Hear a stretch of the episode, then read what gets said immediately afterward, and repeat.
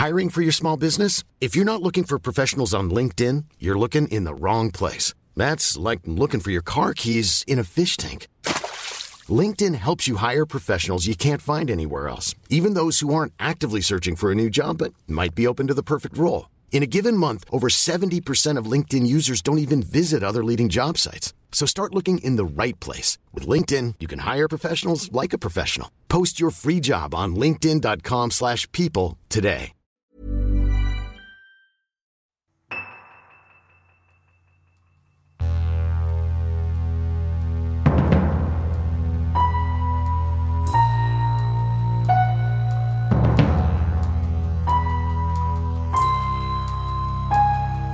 Welcome back to Misconduct, a true crime podcast. I'm Eileen, and as always, joining me is Colleen. How you doing tonight, Colleen? I'm good. I'm enjoying this summery weather we've been having this last week. It's a nice change of pace from the rain. How are you? I'm good. Um, I'm officially a SF girl. I prefer it when it's mid 60s and foggy outside, but it's been really nice, so I will give you that. Uh, we wanted to shout out our most recent five star reviews. Uh, thank you to Bookshelves91, DMGK1, and Isabel for your feedback. Uh, we love to hear from you. And so if you have a moment, go ahead and leave us a review on iTunes if you want. Uh, reviews help us out, and they can also help other people find the podcast as well. Yes, thank you. And we also have some new Patreons we wanted to give a huge thank you to. Thank you, Tori, Marcy, uh, Lainey, Jillian, and Mary for your generosity. You guys help us bring you more content, and we can't tell you enough how much we appreciate the support. We really do. And we also have another uh, podcast recommendation for you.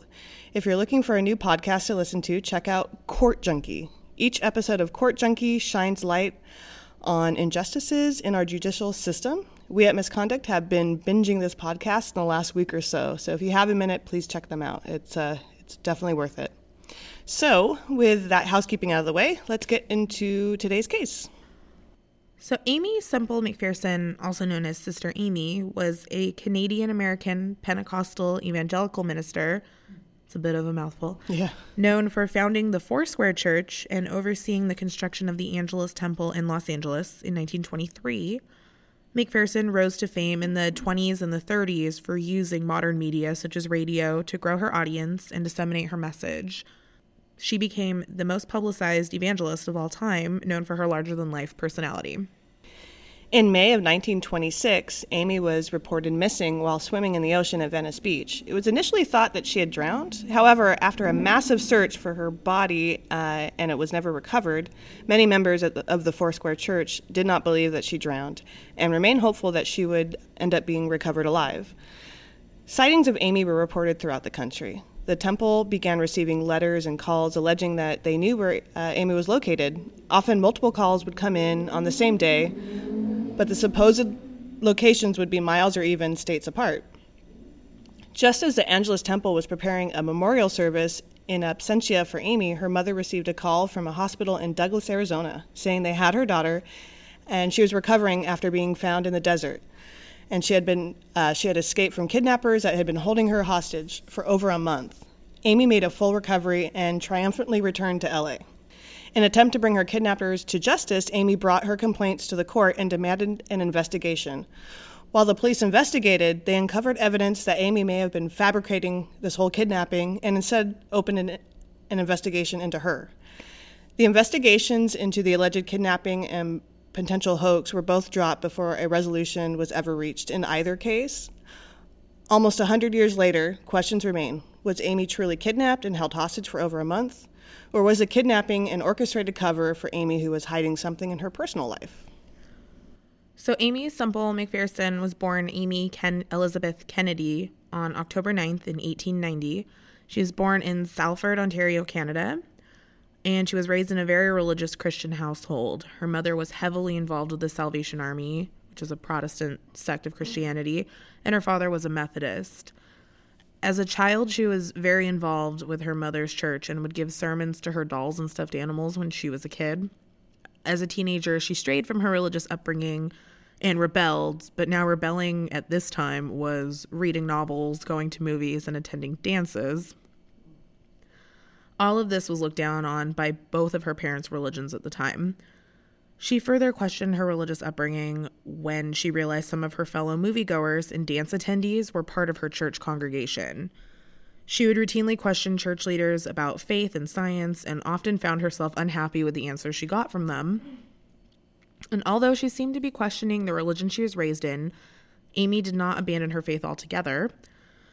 She gained some notoriety while in high school for an op ed she wrote to a Canadian newspaper that questioned why public schools were teaching courses such as evolution that undermined Christian values in schools. She received a nationwide response, uh, with many supporters writing her directly, and this brush with fame kicked off a lifelong dedication to speaking out against evolution and the teaching of evolution in schools. In 1907, while still in high school, Aimee met a Pentecostal missionary from Ireland named Robert James Semple. After attending a revival meeting with him, she decided to dedicate her life to God and converted to Pentecostalism. Aimee and Robert married in August of 1908 after a brief courtship.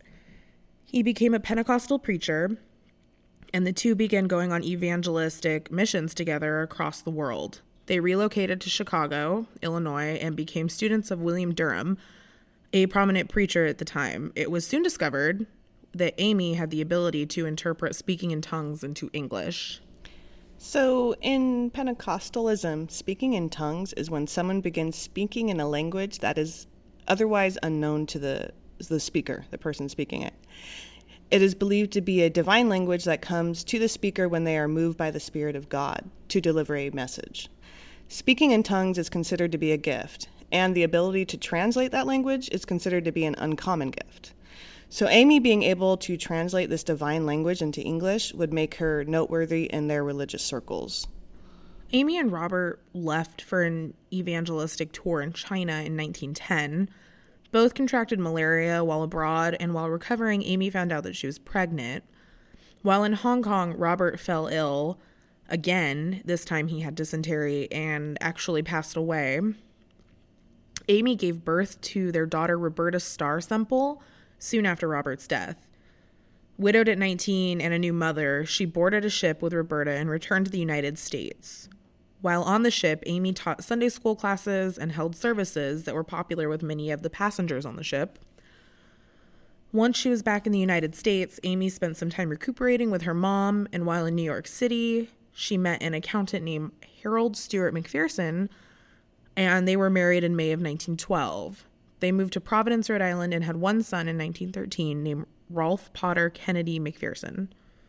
During this time, Aimee was struggling with uh, emotional distress and obsessive compulsive disorder. She leaned on religion to get through this time and was known to weep and pray when she became overwhelmed. She also said that she felt that she was denying her calling to become a preacher. After the birth of Rolf, she said the, the nagging feeling that she wanted to become a preacher became stronger and stronger. Finally, while hospitalized, she said she accepted this challenge to become a preacher. As soon as she did, she said she was able to get up out of her hospital bed and she was cured. In the spring of 1915, Harold came home to discover that Aimee had packed herself and the kids up and left him to preach on the road. Uh, weeks later, he received a letter inviting him to join her while she traveled around, and he agreed to meet up with her with the intention of bringing her back to Rhode Island. And he said when he saw her preaching to the crowd, he saw her in a completely new light and realized that preaching was her calling and actually decided to join her and work alongside her.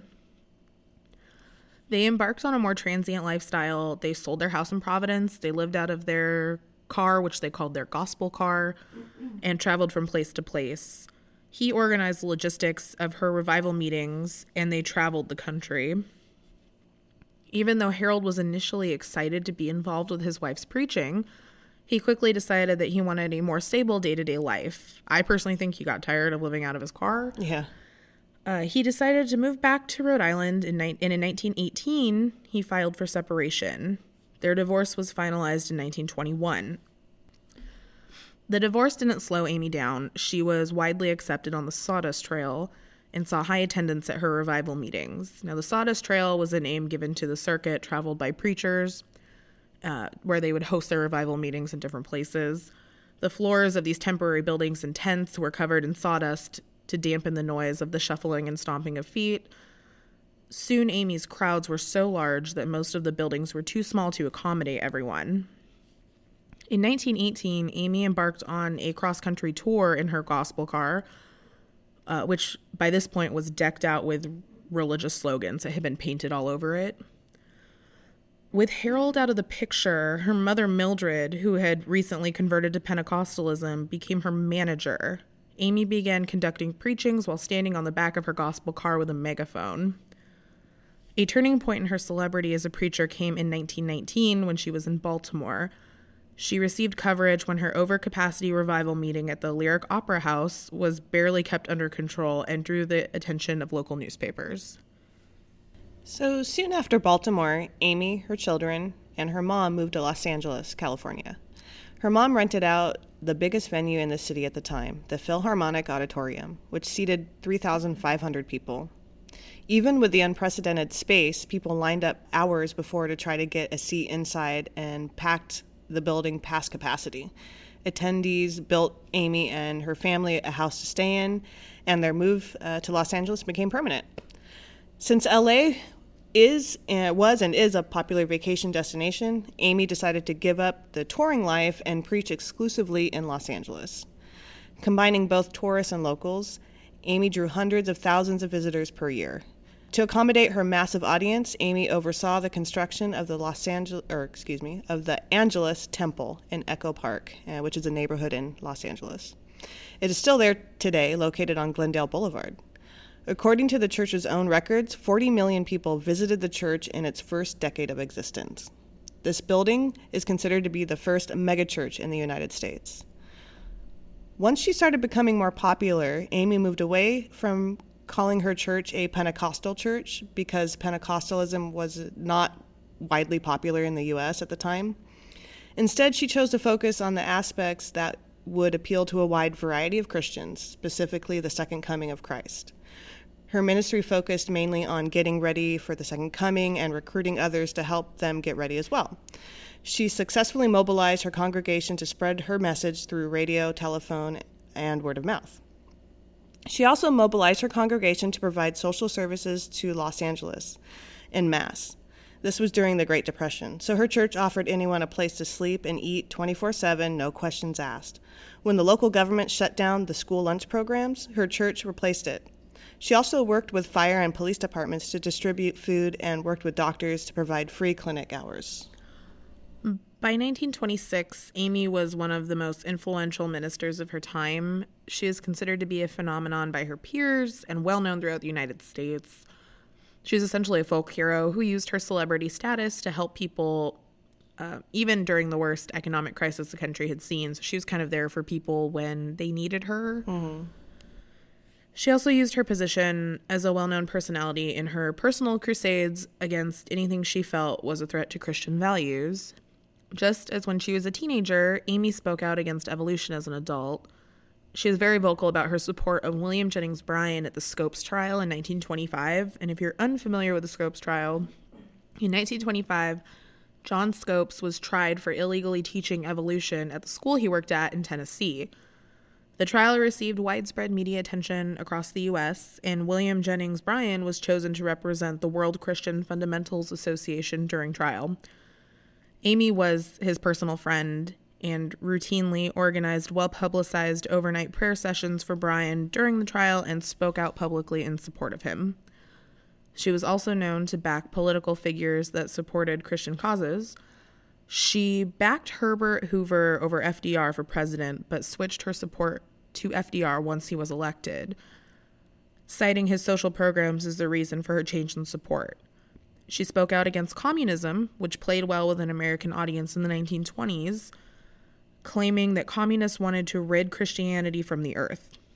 She sought to elect people to office who wanted to cement Christianity's place in the government, which she said was essential to the quote spiritual health of a society. A lot of what Aimee preached back then, I think, directly correlates to what megachurch pastors preach about today. I see a lot of parallels between her church and some churches today. Definitely. And I feel like, I, you know, there's, I wonder if she laid the groundwork. I would you know, and I don't even think I wonder anymore uh, for the temperance temperance movement in the 50s. I mean, just talking about wanting to get you know Christian um, in government, you know, Christianity's place in government and things like that. Uh, and, and, we still hear this today too, right? We're a Christian nation, etc., stuff like that. But I know in the 50s there was a huge temperance movement, and um, I wonder if she was sort of the mother of it in a sense. You can definitely draw like her ideals and values back to you know you can connect. There's them. a correlation there. Yeah, yeah, there's definitely a correlation. Aimee had solidified herself as this prominent religious figure that had political influence and media influence, and she was seen as the example of a woman who lived her lived her life completely according to Christian principles. She was basically at the top of her field, and she sort of had it all in terms of, you know, the lifestyle that she led. Mm-hmm. On May 18th, 1926, Aimee went to Ocean Park Beach with her secretary to go swimming. Soon, her secretary realized that she couldn't see Aimee in the water and searched the beach for her, but when she wasn't found, the authorities were contacted. She was scheduled to preach a sermon that day, and her mother took her place. At the end of the sermon, her mom announced that Aimee was, quote, with Jesus, which sent the audience into a crying, hysterical frenzy. Wow. Many initially believed that she drowned, and a search party was mobilized to try and recover her body. Venice was crowded with mourners who went to the beach and held vigil for 24 hours a day for almost a week straight while the search for her body continued and and they basically sat there on the beach and prayed for her nonstop. Uh-huh. The vigil was covered extensively in the media while people were waiting on edge for word of what happened to Aimee. Two people actually died during the search. A member of her church drowned while searching the water, and a diver who worked for law enforcement died of exposure. While many supporters held out hope that she would be found alive, after several days, many accepted the fact that she had probably drowned. Some people didn't believe that she had drowned at all, though. Aimee was linked to a man at her church named Kenneth G. Ormiston, and the two were allegedly seen driving together up the coast shortly after Aimee was reported missing. It was alleged that Aimee and Kenneth, who was married and had a child, were running away together. In addition to the sighting of Aimee leaving town with Kenneth, the Angelus Temple received hundreds of sightings of Aimee from around the city, or excuse me, around the country. The Angelus Temple also received calls from people claiming to have information on her whereabouts. The church was even contacted by psychics, one who claimed that she had a vision of Aimee in distress, tied up in a cabin. Mildred offered a reward of $25,000 for information leading to her return, and many people seemed interested in just trying to get the cash reward money, you know.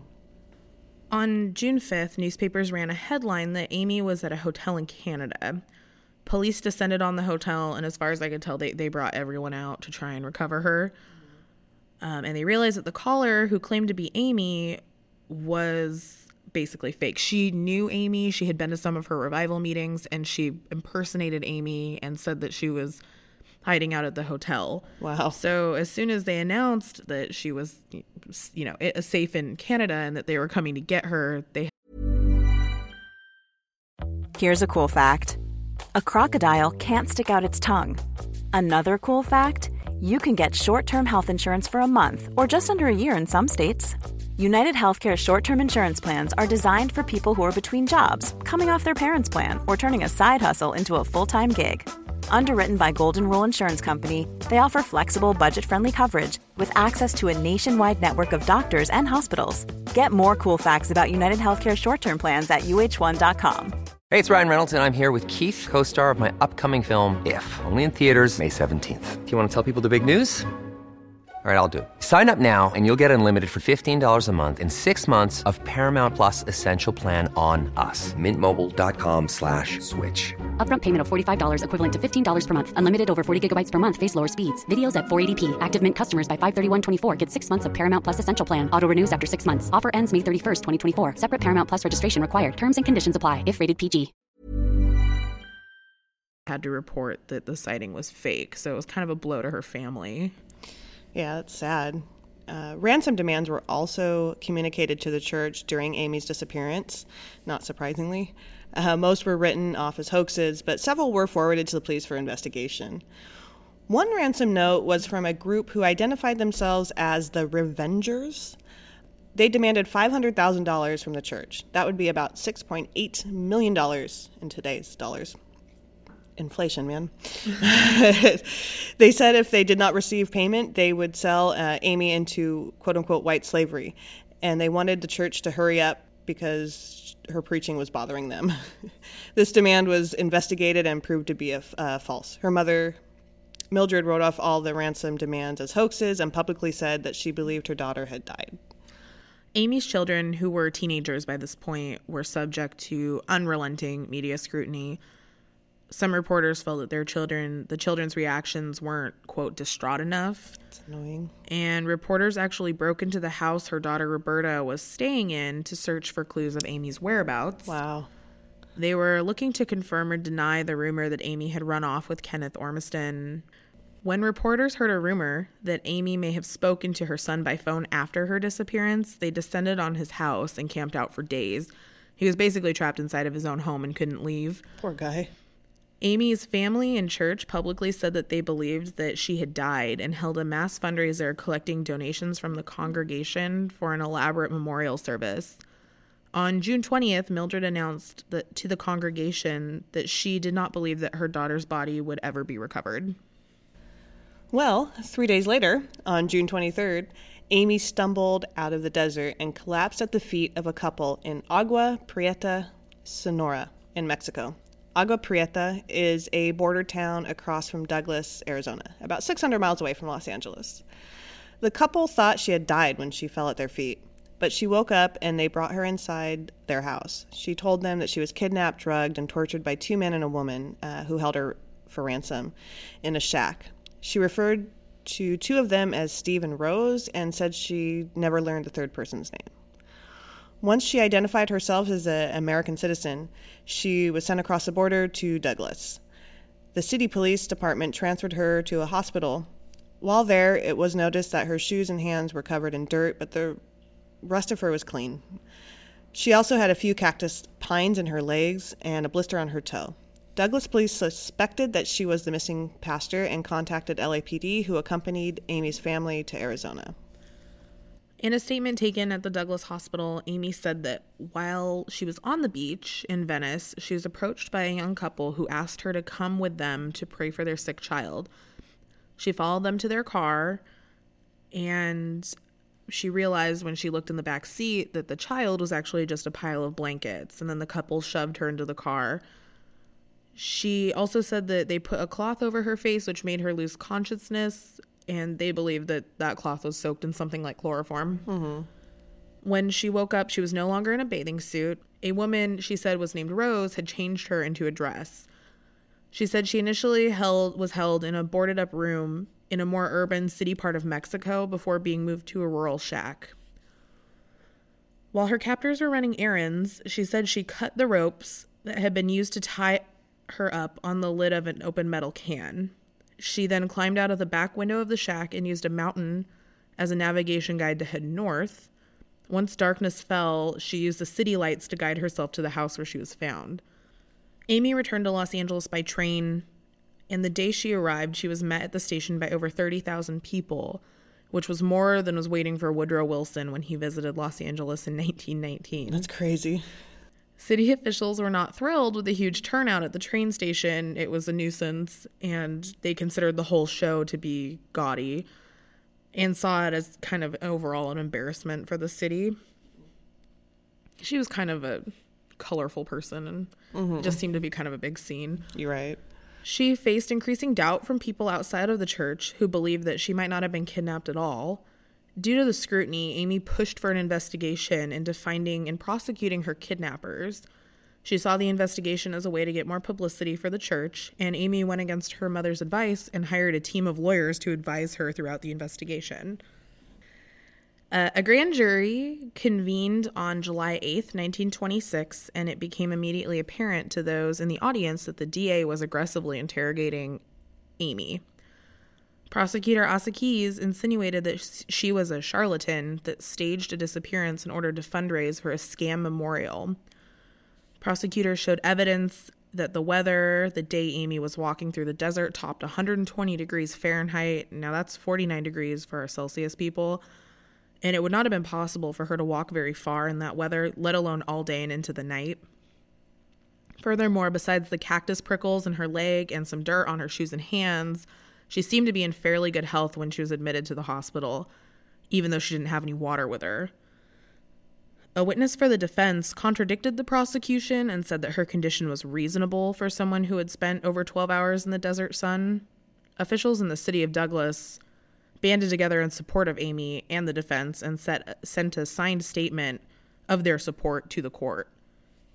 Months after the police stated that even with the help of a Native American guide, they could not locate where Aimee was allegedly held, it was announced that there was a shack discovered in the desert. Approximately 18 miles outside of Douglas, an old miner's shack was discovered, and local police said there was evidence that she had been held there. A member of law enforcement said there was a can inside that could have been used to cut the ties, like Aimee had said in her statement. The investigator also said on the day she was found that he remembered her stockings having holes around her ankles, consistent with being tied down. Basically, the shack fit the general description of where Aimee said she was being held.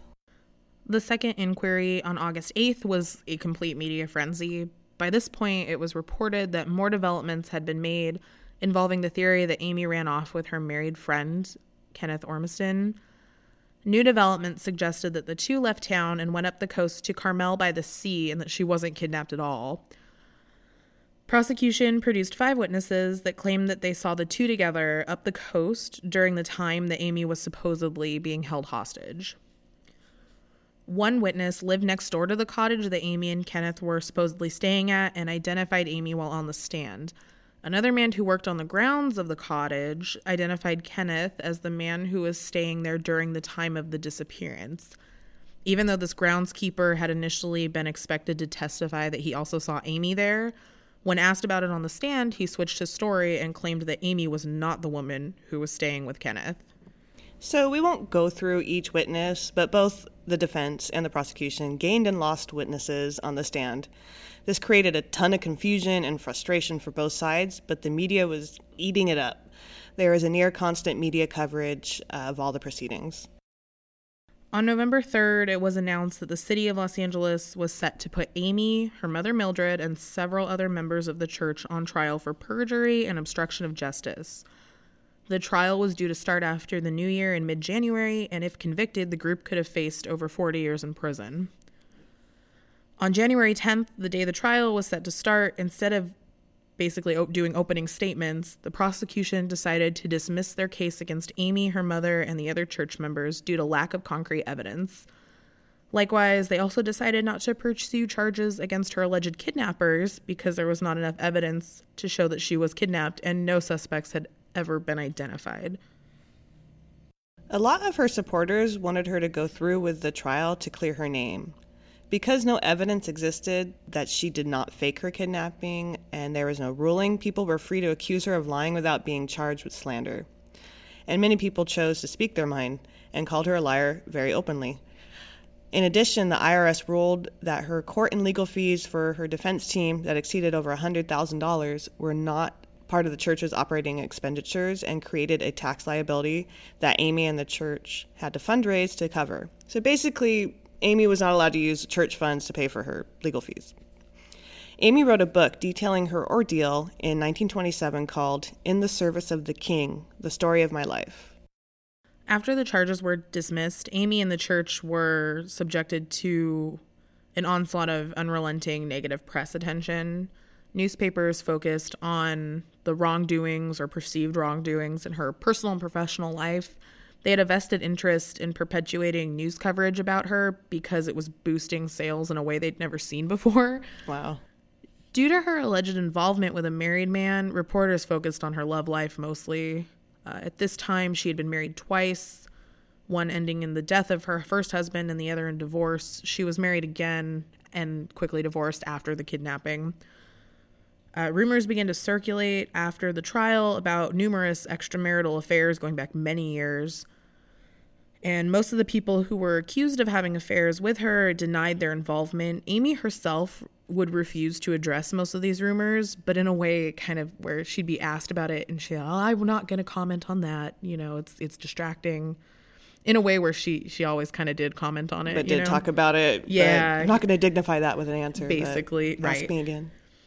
Yeah, she said she didn't want to distract from, you know, her work with the church. Mm-hmm. In the years after the kidnapping, Aimee caught flack from some members of the congregation due to a change in her appearance and behavior. She seemed to embrace a more glamorous lifestyle. She lost weight. She dyed her hair and dressed in designer clothes. She embraced fame and justified it by claiming that it would help spread the word of God and basically her church's message and re- reach a wider audience. Um, she often appeared in newspapers alongside Hollywood celebrities and on like, you know, best dress lists, sort of, kind of what they had, the equivalent they had back then, society pages and all of that. Uh, many congregation members longed for the old Aimee that cared less about being famous and material items.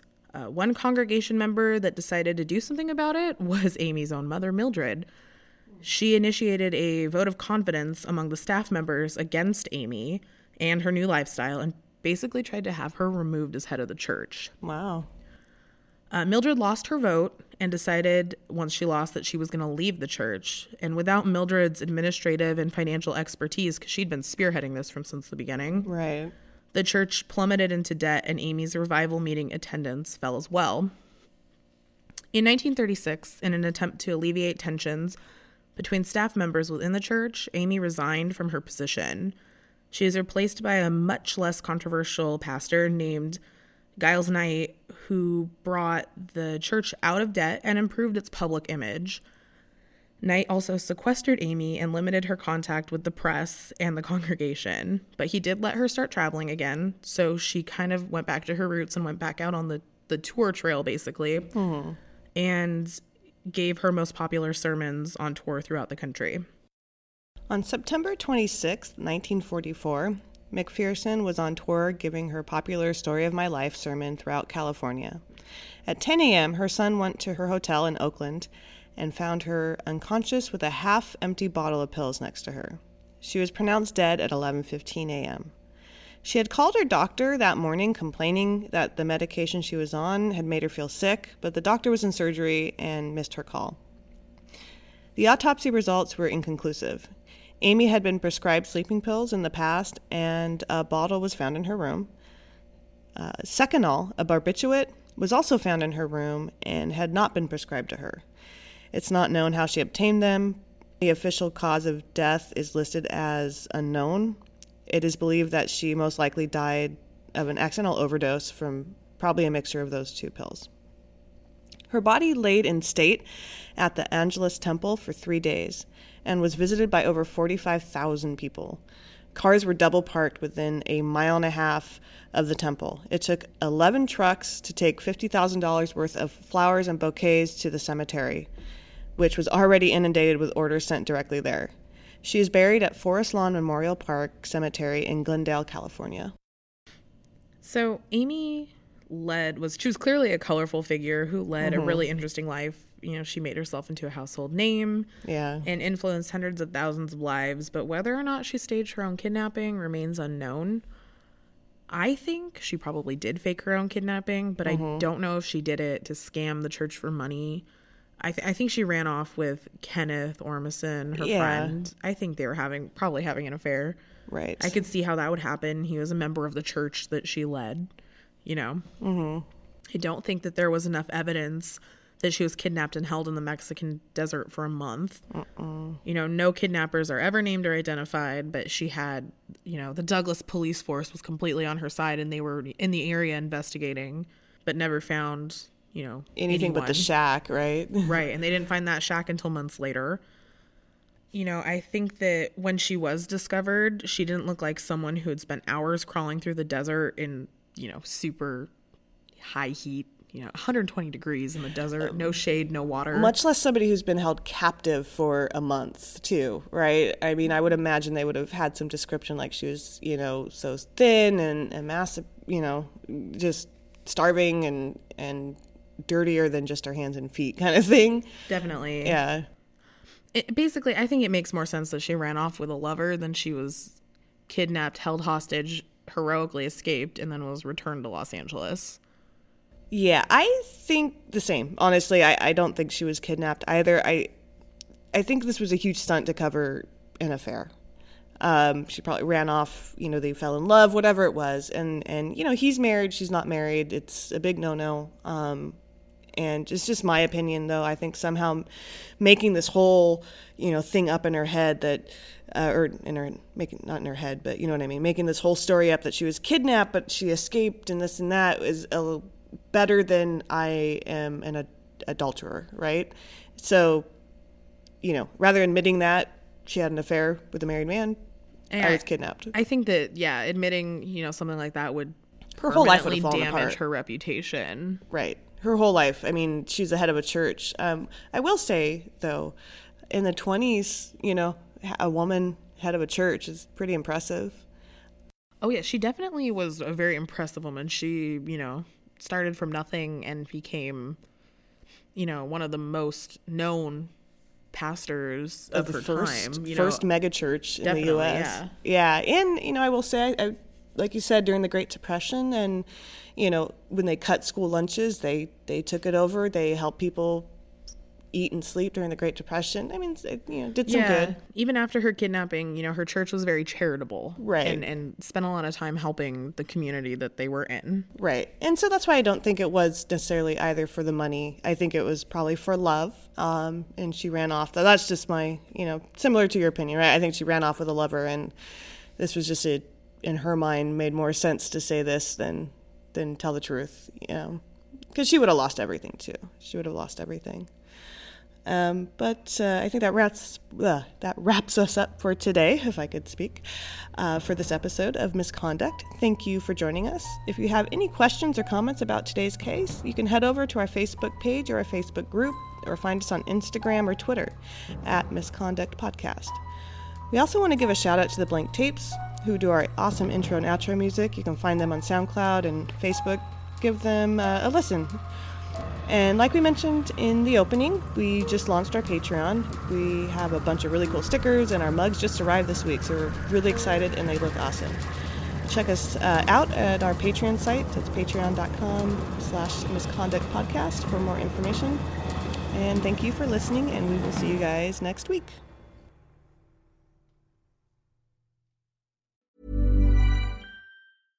How would you like to look five years younger? In a clinical study, people that had volume added with Juvederm Voluma XC in the cheeks perceived themselves as looking five years younger at six months after treatment. Look younger, feel like you. Add volume for lift and contour in the cheeks with Juvederm Voluma XC. Reverse signs of aging by adding volume to smooth laugh lines with Juvederm Vollure XC. For important safety information and to find a licensed specialist, visit juvederm.com. That's J U V E D E R M.com. Not for people with severe allergic reactions, allergies to lidocaine, or the proteins used in Juvederm. Common side effects include injection site redness, swelling, pain, tenderness, firmness, lumps, bumps, bruising, discoloration, or itching. There's a risk of unintentional injection into a blood vessel, which can cause vision abnormalities, blindness, stroke, temporary scabs, or scarring. Talk to a licensed specialist to find out if it's right for you.